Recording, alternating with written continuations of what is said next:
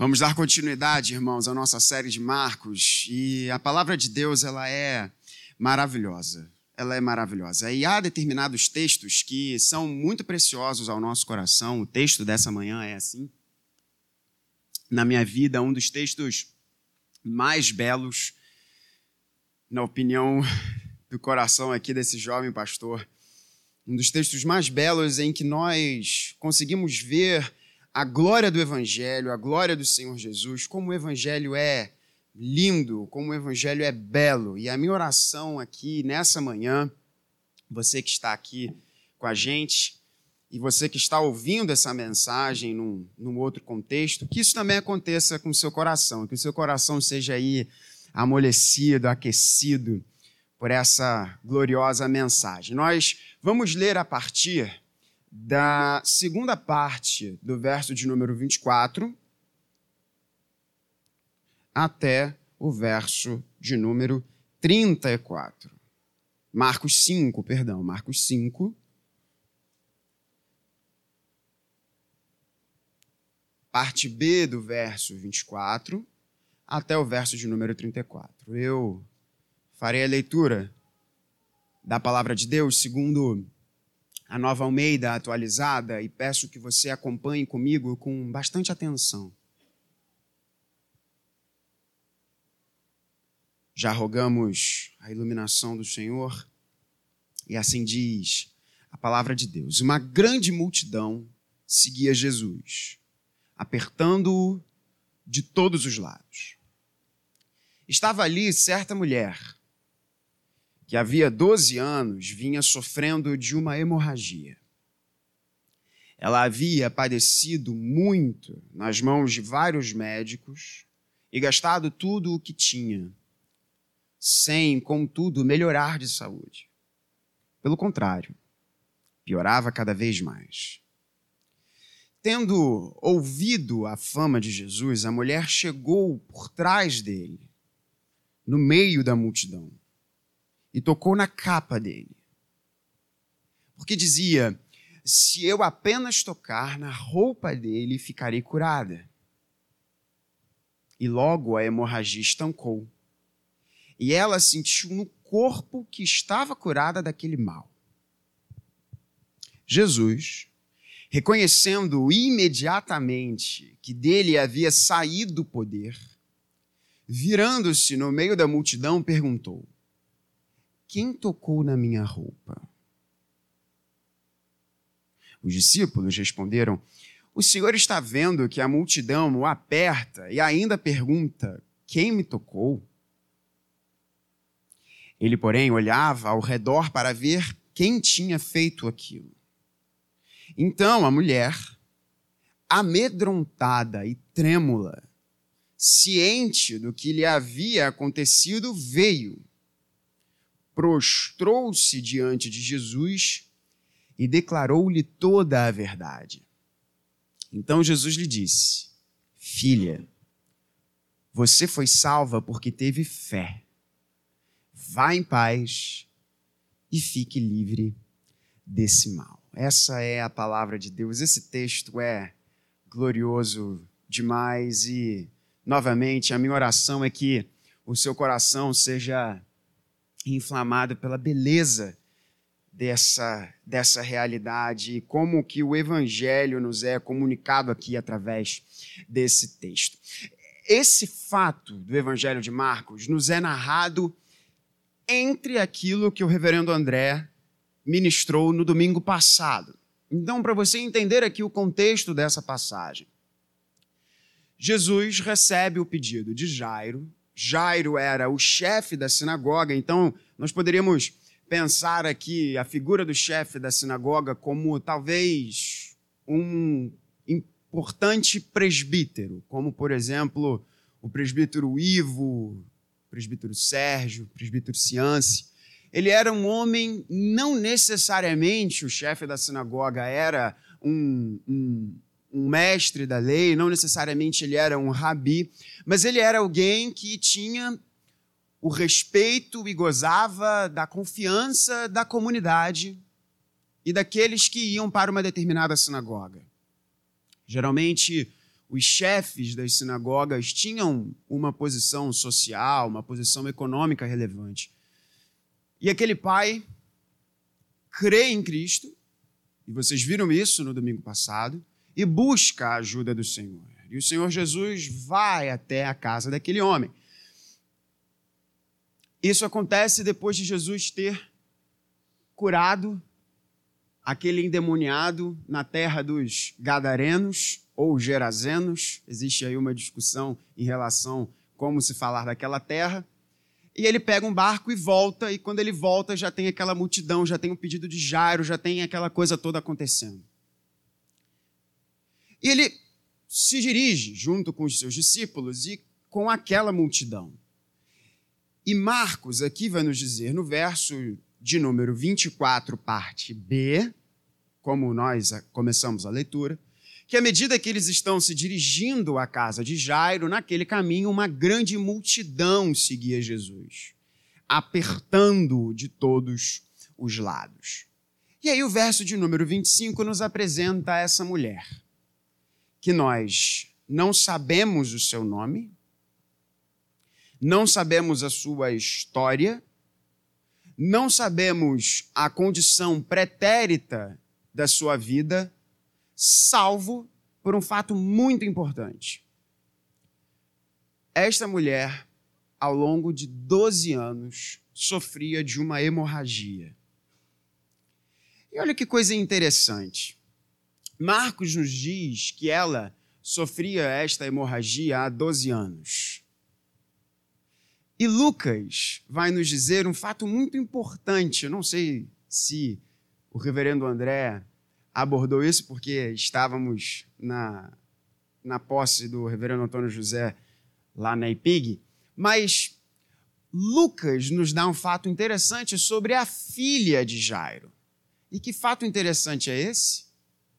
A filha de Jairo tinha 12 anos porque Marcos não nos apresenta aqui. Este fato é colocado por Lucas. Então, é esta mulher que nós não sabemos o seu nome, nós não sabemos a sua história, nós não sabemos nada em relação a ela a não ser a sua doença. E ao mesmo tempo de vida que aquela pequena criança tinha, esta mulher sofria com a doença. Fato muito interessante de nós pensar. Tem uma coisa aí que a gente ainda vai abordar sobre isso, mas você segura essa informação. Doze anos. E Marcos vai nos dizer que esta mulher gastou tudo que tinha. Gastou todo o seu dinheiro. Gastou todos os seus recursos. Empreendeu tudo o que ela tinha para buscar cura. E Lucas, o médico, vai também nos dar uma informação importante. Lucas, apresentando o seu diagnóstico depois da extensa pesquisa que fez para o seu evangelho, vai nos dizer que a situação física daquela mulher, e por que não dizer a situação do seu espírito, era algo que para os médicos era incurável. Lucas vai nos dizer sobre isso, incurável.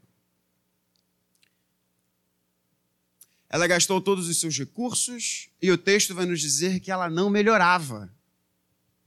Pelo contrário, ela piorava a sua condição. Então, não apenas ela, o que tinha, ela gastou, não apenas o que ela gastou, ela não melhorou, mas ela também piorava. É importante você entender isso para você e eu compreendermos a situação daquela mulher. E não apenas uma questão física, não apenas uma questão de dinheiro, mas também uma questão religiosa e social. Por quê? Vamos parar para pensar aqui. Naquela época, as condições sanitárias não eram as melhores quando comparadas com as situações que nós temos hoje. Portanto, a lei apresentava uma série de exigências, uma série de regulamentos, e você pode ver isso principalmente em Levítico 14 e Levítico 15. Como que o sangue ocupava uma posição muito importante na lei cerimonial e civil de Israel. De modo que, se você tomasse contato com o sangue de uma outra pessoa, você era considerado impuro. E o que era um impuro? O impuro, ele não podia ter contato com outras pessoas. O impuro não podia ir ao templo. O impuro, ele não podia ir para a praça, ele não podia ir para a cidade, ele não podia ter contato social com outras pessoas. Porque estas outras pessoas também ficariam impuras. Havia uma preocupação muito grande em não ter contato com o sangue de animais. O contato com o sangue dos animais era feito basicamente pelos sacerdotes no contexto de sacrifício ser apresentado. Mas se uma pessoa, se um homem, se uma mulher estivesse preparando uma comida e não tivesse o asseio necessário, ela poderia ser considerada impura. De modo que aquela mulher não apenas estava com uma doença, não apenas estava sem recursos, não apenas ela ia de médico em médico buscando uma solução e nunca a encontrava, porque Lucas dizia que a sua doença era incurável, mas ela também era uma completa alijada do convívio social. Porque ela era considerada impura. Doze anos que a vida dessa mulher era definida por uma palavra: impura. Você já reparou que às vezes nós somos definidos por coisas ruins? Que ou nós cometemos ou são cometidas contra nós. Uma palavra definia a vida daquela mulher: impura. Ela não tinha alguém para tocar o seu rosto, ela não tinha alguém para beijar os seus lábios, ela não tinha alguém para tê-la em seus braços, ela não tinha alguém para sentar à mesa com ela, porque ela era uma impura. E qualquer outra pessoa que se deixasse tocar por ela seria considerada uma pessoa impura.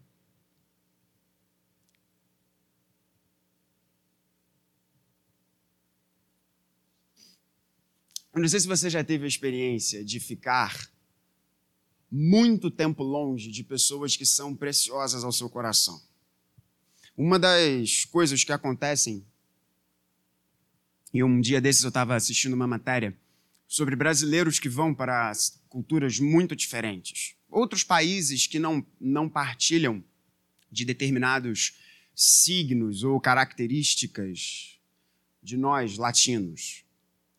E como por vezes era difícil a adaptação desses brasileiros, nesses contextos totalmente diferentes. E uma palavra que muito apareceu nessa matéria foi depressão. Porque a pessoa não conseguia ter relações, não conseguia ter laços de amizade, carinho, toque, vida sendo partilhada. E essa era a situação dessa mulher.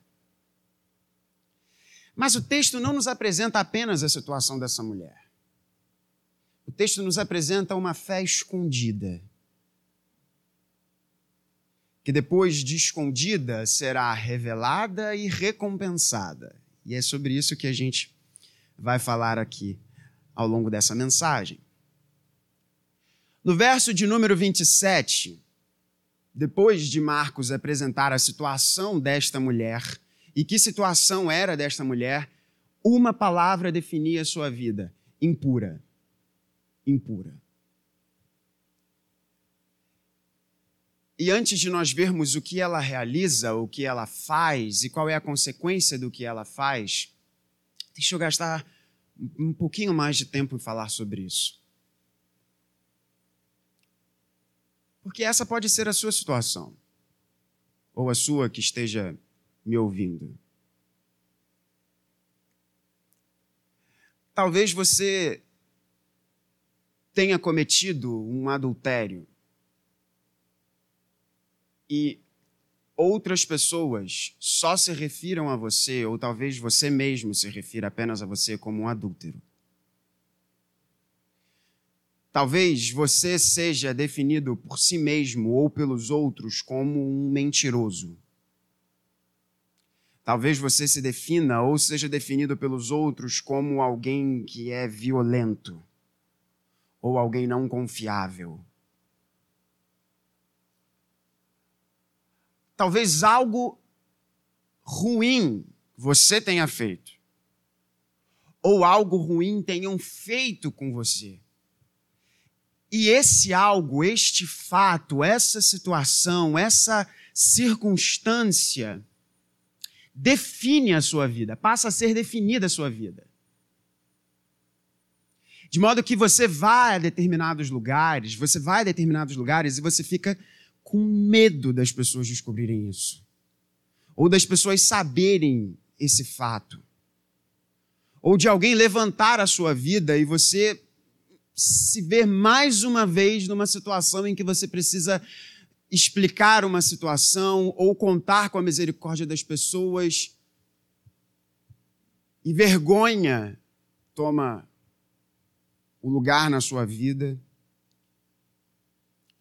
Isso acontece muito mais do que a gente acha. Isso é uma situação muito mais frequente do que talvez você possa imaginar. Mas é lindo de nós vermos como que o Evangelho traz respostas a essas situações. O verso de número 27 vai nos dizer: Tendo ouvido a fama de Jesus, a mulher chegou por trás dele, no meio da multidão, e tocou na capa dele. Porque ela tinha uma suposição, talvez uma crendice, talvez uma superstição, a gente não sabe, Marcos não nos dá detalhes aqui sobre quão ortodoxa era a ação daquela mulher. Ela pensava assim: bom, se eu apenas tocar na roupa dele, eu vou ficar curada.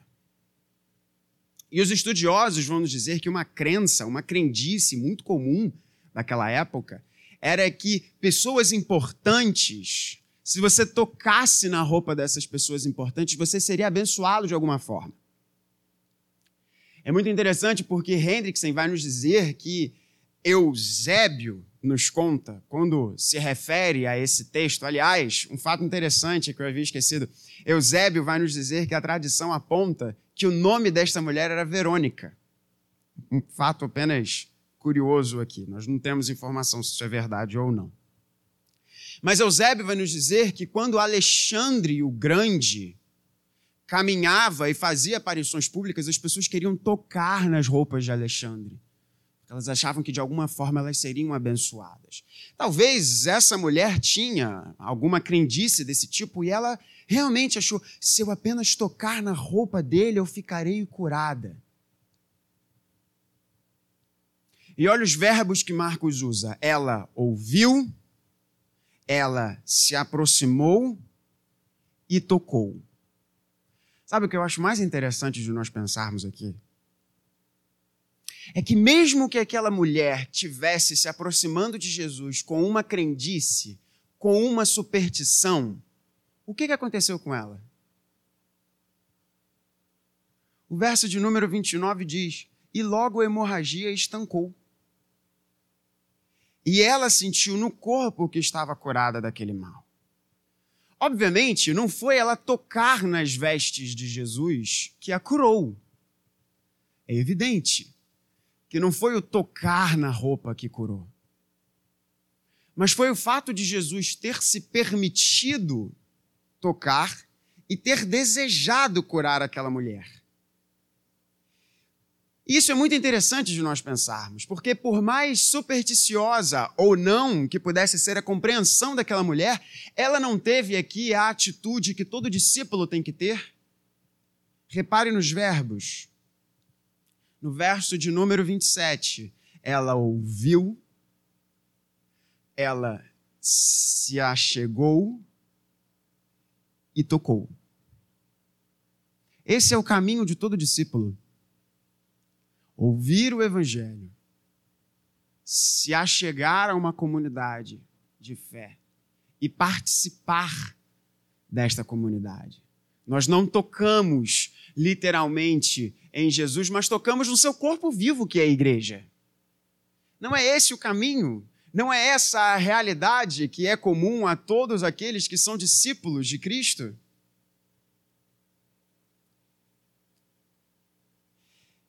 Essa mulher, ela fez aquilo que eu e você temos de fazer. E essa mulher fez aquilo que muitas pessoas, por vezes não tão ortodoxas quanto nós gostaríamos que elas estivessem, que elas fossem, estão buscando. Querem se aproximar de Jesus, querem tocar em Jesus, querem buscar Jesus. E o problema é que muitas vezes nós, que já fizemos isso num determinado momento da nossa vida, passamos a não mais ter esse desejo de ouvir, de se aproximar e tocar. E o texto vai dessa fé escondida, dessa fé que se esgueira, dessa mulher que não quer ser notada, para uma fé que se revela. No verso de número 30, Marcos nos diz: Jesus, reconhecendo imediatamente que dele havia saído poder. É interessante porque é o único milagre que a gente tem esse tipo de descrição não é verdade? É um fato curioso aqui. Que dele havia saído poder, nenhum outro milagre nos é registrado dessa forma. Virando-se no meio da multidão, faz a pergunta que talvez eu e você iríamos olhar para Jesus e falar: Jesus, é sério? Ele faz a pergunta: Quem tocou na minha roupa? A pergunta que poderia parecer estúpida para os discípulos e no verso de número 31, aqui Marcos diz: os discípulos responderam, mas a gente vê em Lucas que quem respondeu isso na verdade foi Pedro. Pedro tinha a imensa capacidade de preencher o vazio com estupidez. E eu me identifico às vezes com isso. Pedro fala, e aqui Marcos dizendo como os discípulos: Senhor, está todo mundo te apertando. Como assim? Que história é essa que a gente tocou? E é um barato que Jesus não responde, né? Eu imagino Jesus respondendo, olhando assim para Pedro. Pedro, é evidente, senão não tá, se não houvesse propósito nessa pergunta, eu não teria feito essa pergunta. Mas percebam que essa é a pergunta mais amedrontadora que aquela mulher poderia ouvir. A pergunta mais sem propósito no ouvido de Pedro e dos discípulos era a pergunta que aquela mulher mais teria medo de ouvir. Porque vamos nos lembrar o que é que marcava a vida desta mulher?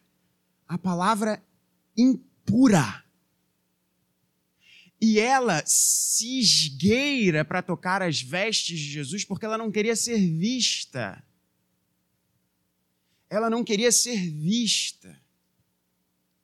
E essa pergunta deixa o coração daquela mulher tão atribulada. Porque Jesus pergunta: quem me tocou? E o texto vai nos dizer que Jesus fica olhando ao redor. Imagina essa situação, gente. Imagina você sendo estigmatizado por uma situação da qual você não quer que as pessoas saibam da qual você tem vergonha, da qual você não quer que ninguém saiba, e você busca ajuda. Essa mulher já buscou ajuda em todos os lugares, sempre tendo portas fechadas, sempre não encontrando a sua solução, e quando algo acontece, ela quer é meter o pé naquela situação. Jesus para e pergunta: Quem me tocou? E é interessantíssimo, porque o verso de número 32 diz que Jesus olhava ao redor. E Marcos nos diz que a mulher amedrontada e trêmula, ciente do que lhe havia acontecido, veio. Antes de nós vermos o que, que ela faz, por que, que ela estava tão amedrontada? Um, ela poderia ser apedrejada. Para início de conversa, ela poderia ter a sua vida ceifada. E por que, que ela poderia ter a sua vida ceifada? Porque era considerado um crime alguém tornar um rabi impuro. E Jesus, a gente já viu isso em Marcos. Jesus, Jesus, perdão, era já considerado um rabi. Você tinha ali uma multidão vindo com ela. Imagina se alguém chega, torna o rabi impuro, aqueles homens, aqueles discípulos, aquelas mulheres poderiam agredi-la. Mas não apenas a questão da sua integridade física, mas também moral. Porque acredite, é horrível você ser lembrado de algo que você quer que fique para trás, de algo que você tem vergonha. E mais uma vez aquela mulher poderia ser exposta. Mais uma vez aquela mulher poderia ouvir as falas que ela deve ter ouvido ao longo de 12 anos, a mesma idade da pequena filha de Jairo. Mas ela vem, prostra-se diante de Jesus e declarou-lhe toda a verdade. Os estudiosos aqui vão nos dizer que essa expressão que Marcos usa, declarou-lhe toda a verdade, provavelmente aquela mulher, diante da multidão, diante de Jesus, contou tudo o que tinha acontecido. Contou os seus longos anos de busca por uma cura. Contou as suas experiências. Contou a, a, a esperança que cada novo médico era retirada do seu coração, porque os médicos, por melhores que fossem, aquela doença era incurável.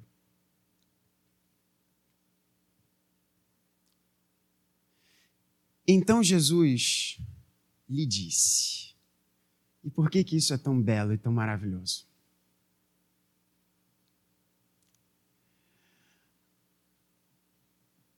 Eu fiz questão de chamar a sua atenção para o contexto desse texto. Qual é o contexto desse texto? Um pai que leva a situação da sua filha diante de Deus. Um pai que ama a sua filha e leva a situação da sua filha diante daquele que pode resolver a situação da sua filha. Porque a situação da filha de Jairo não era uma doença, era a própria morte. Ela tinha alguém que cuidasse dela, ela tinha alguém que estava ali para ela, ela tinha alguém que a cuidava, que a guardava, que era preocupada com a sua vida. Mas esta mulher não tinha nada disso. Se essa mulher foi casada, era casada, provavelmente o seu marido não mais estava em contato com ela. Porque ele não podia ter contato com ela.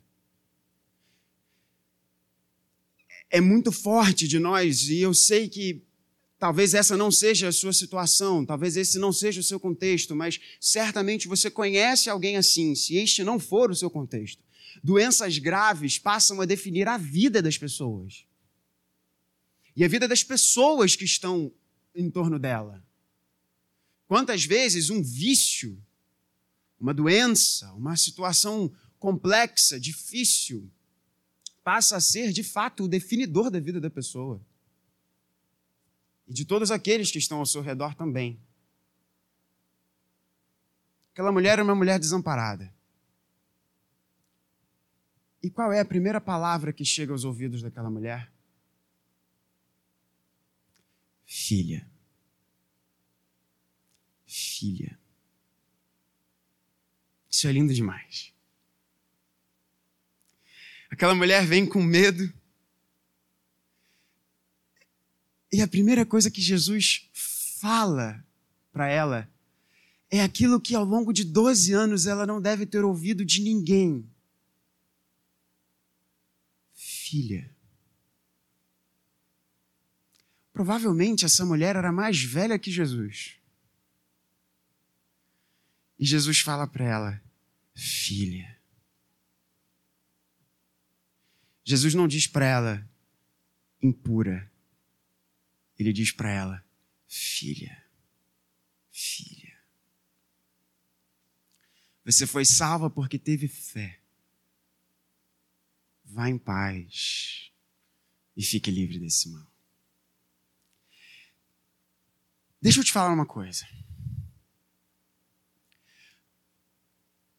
Nós sempre temos outros referenciais para moldarmos a nossa identidade.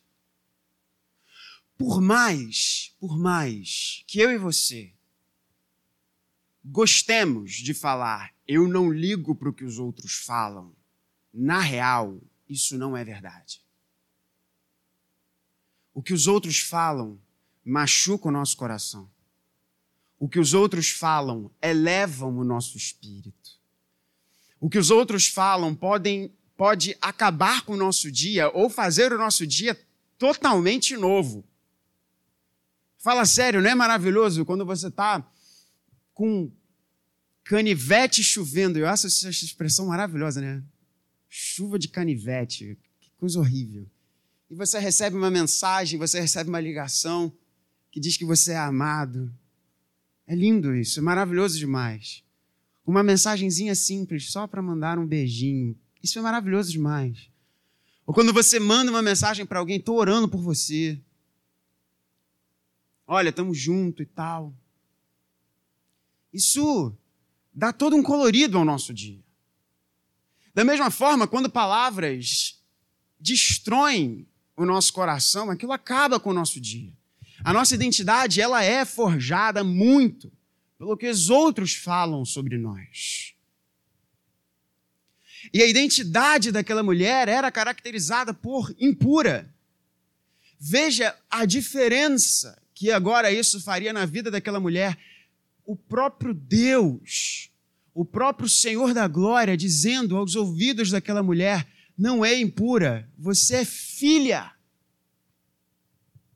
E essa é a beleza do Evangelho, irmãos. A sua identidade não é, presta atenção no que eu estou dizendo, a sua identidade não é forjado por aquilo que você tenha feito.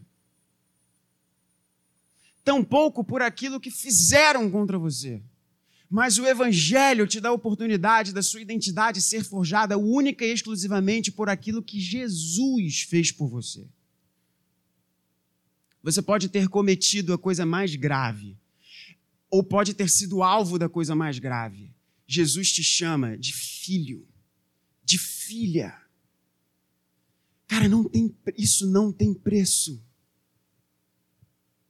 Em tempos em que as pessoas gastam tanto dinheiro como essa mulher aqui gastou, buscando ter experiências ou buscando sentido para ter um sentimento de paz com a sua identidade, com o seu próprio eu, Jesus diz: filha.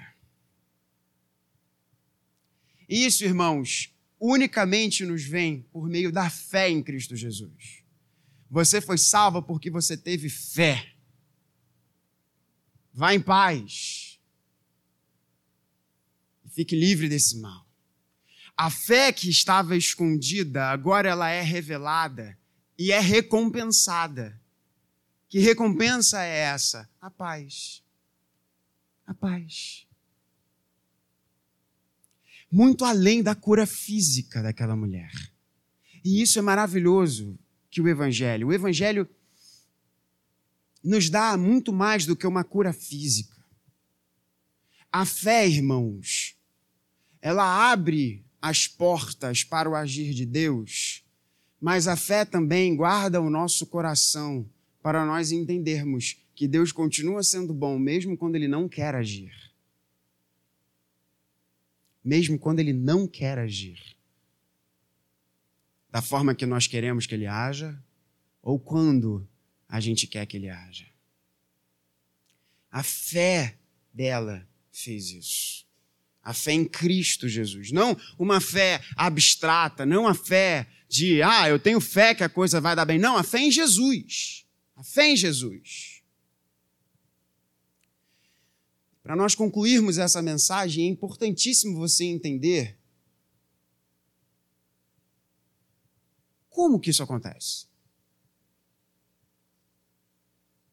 Como isso acontece? Como uma mulher impura, agora pode ouvir filha, agora pode ser aceita, agora pode ser trazida para perto, ter toda a sua dignidade restaurada. E ouvir de Cristo Jesus algo que vai além da sua situação física. Por ela, porque Jesus diz: você foi salva porque teve fé. Vá em paz. O que, que acontece? O que, que acontece? E é maravilhoso pensarmos que estamos numa manhã de Eucaristia. É fundamental você entender aqui que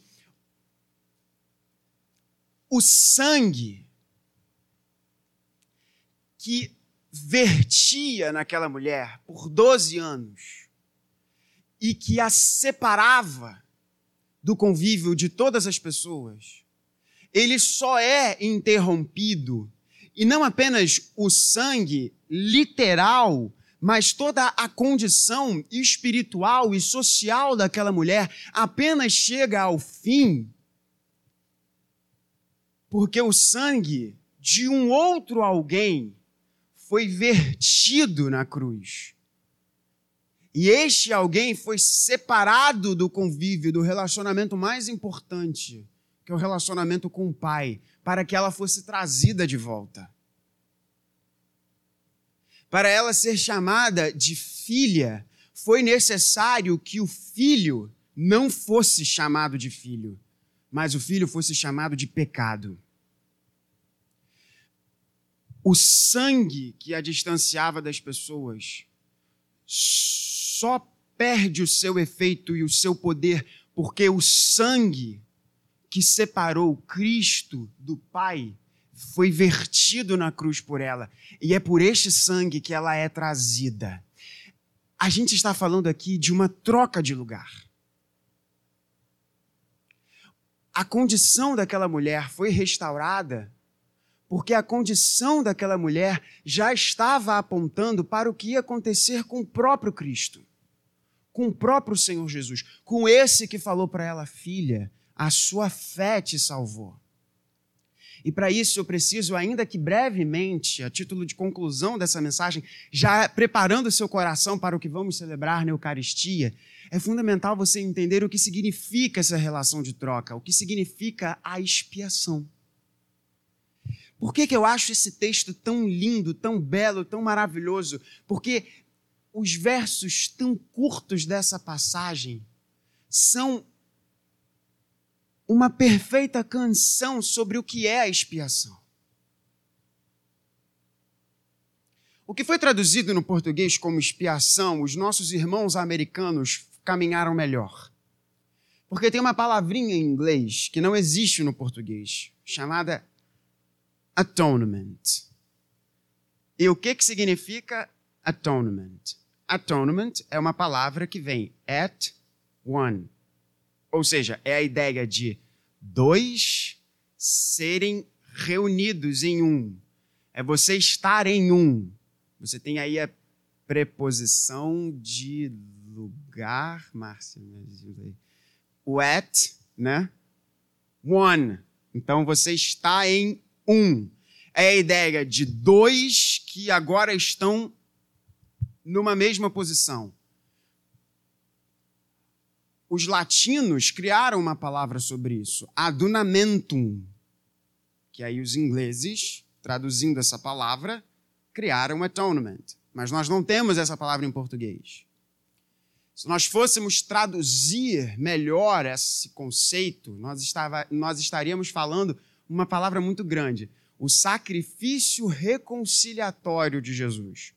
Mas ficaria muito extenso. Sempre que essa palavrinha é apresentada na Bíblia, a gente sempre fala ah, sacrifício reconciliatório, sacrifício reconciliatório. Então, em português, eles colocaram apenas expiação. Mas a expiação é um dos lados desse diamante do adunamento, do atonement. O que, que o sacrifício de Jesus por nós realiza? A gente precisa entender esse sacrifício de Jesus à luz de Levítico 16. Você não vai ler agora Levítico 16, mas você vai me prometer que em casa você vai ler Levítico 16. Porque o que Levítico 16 nos apresenta? O Yom Kippur, o dia do perdão. E três coisas aconteciam muito importantes no dia do perdão. Um, o sumo sacerdote, e o primeiro a realizar isso é Arão. Arão apresentava um sacrifício pela sua vida. E depois Arão apresentava dois atos sacrificiais em prol do povo. Adão, Arão escolhia dois bodes.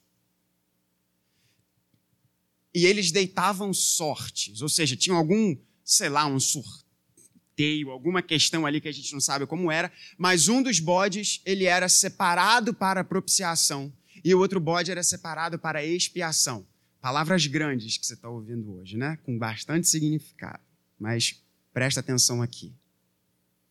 O primeiro bode, o que, que o texto vai nos dizer? Que Arão colocava a mão na cabeça desse bode, junto com os seus servos, com os seus ajudantes, e confessava o pecado da nação. Em um dia do ano, o dia do perdão. Confessava os pecados da nação em cima, sobre a cabeça desse bode, e este bode era morto. O sangue deste sacrifício tocava a tampa da arca da aliança, que era chamada de propiciatório. E o que, que a palavra propiciação significa em português? De uma forma muito simples, significa tornar-se favorável, com uma disposição favorável. Qual é a ideia aqui? A ideia é que, uma vez por ano, a nação se reunia diante do templo, e essa era uma grande festa em, em, em Israel, em Jerusalém, e o sumo sacerdote ia na porta do templo, confessava os pecados de toda a nação na cabeça daquele bode, e aquele bode era sacrificado, mostrando todos os pecados de vocês. Deus proveu uma substituição. Os pecados de vocês estão agora colocados sobre este animal. E qual é a justa retribuição para os pecados da nação? A morte desse animal. Mas eu falei para vocês que eram três sacrifícios, vocês já ouviram dois. Falta um na verdade, não era um sacrifício, mas um ato sacrificial, porque você tinha um outro bode.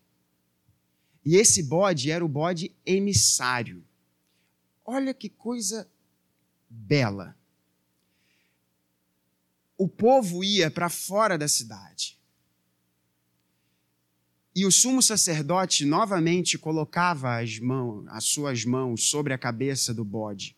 E o texto diz que os ajudantes precisavam segurar o bode. E mais uma vez o sumo sacerdote orava pelos pecados da nação.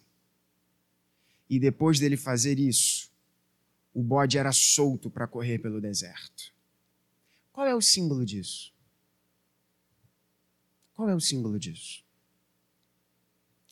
Não apenas Deus nos possibilita que um sacrifício tome o nosso lugar para aplacar a justa retribuição da nossa maldade, o animal que é morto, mas também Deus nos possibilita o recomeço. Porque aquele animal, ele é liberto para correr para o deserto no sentido de, meu irmão, os seus pecados agora estão longe de você. Correr no deserto, você está limpo, você está puro. Cara, isso é lindo demais.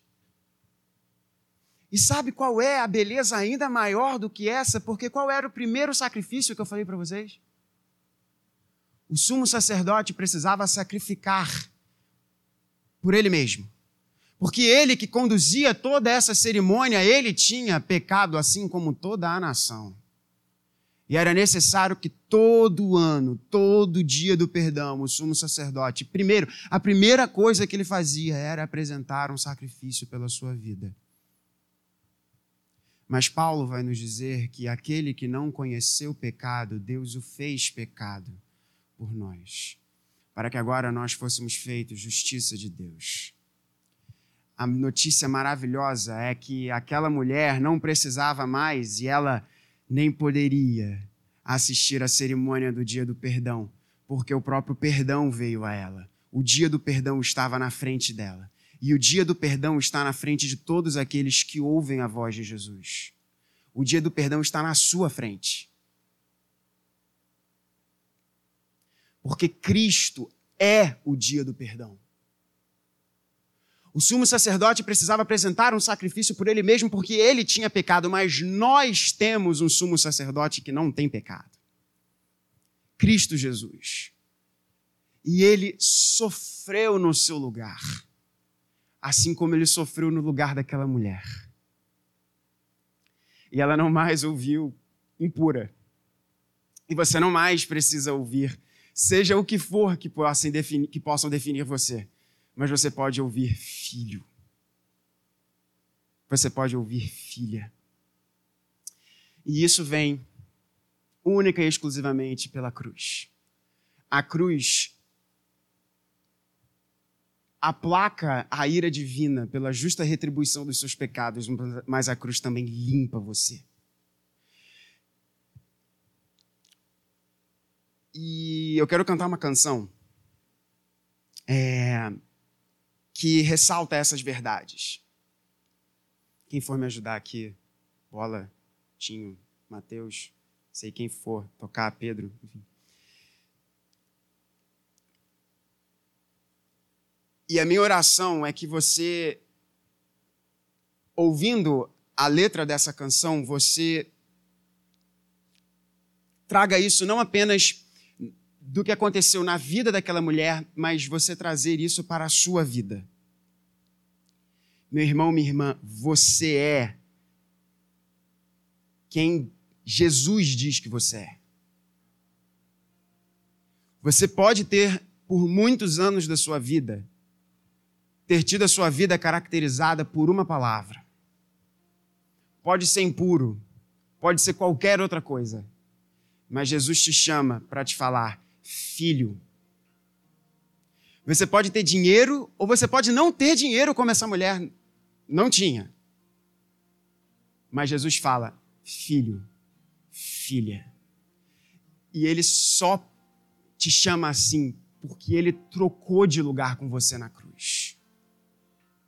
Ele morreu na cruz para que agora você seja declarado justo, mas para que você também seja limpo do que você tiver feito e do que tiverem feito com você. Essa é a beleza do Evangelho e eu peço que você atente para a letra dessa canção.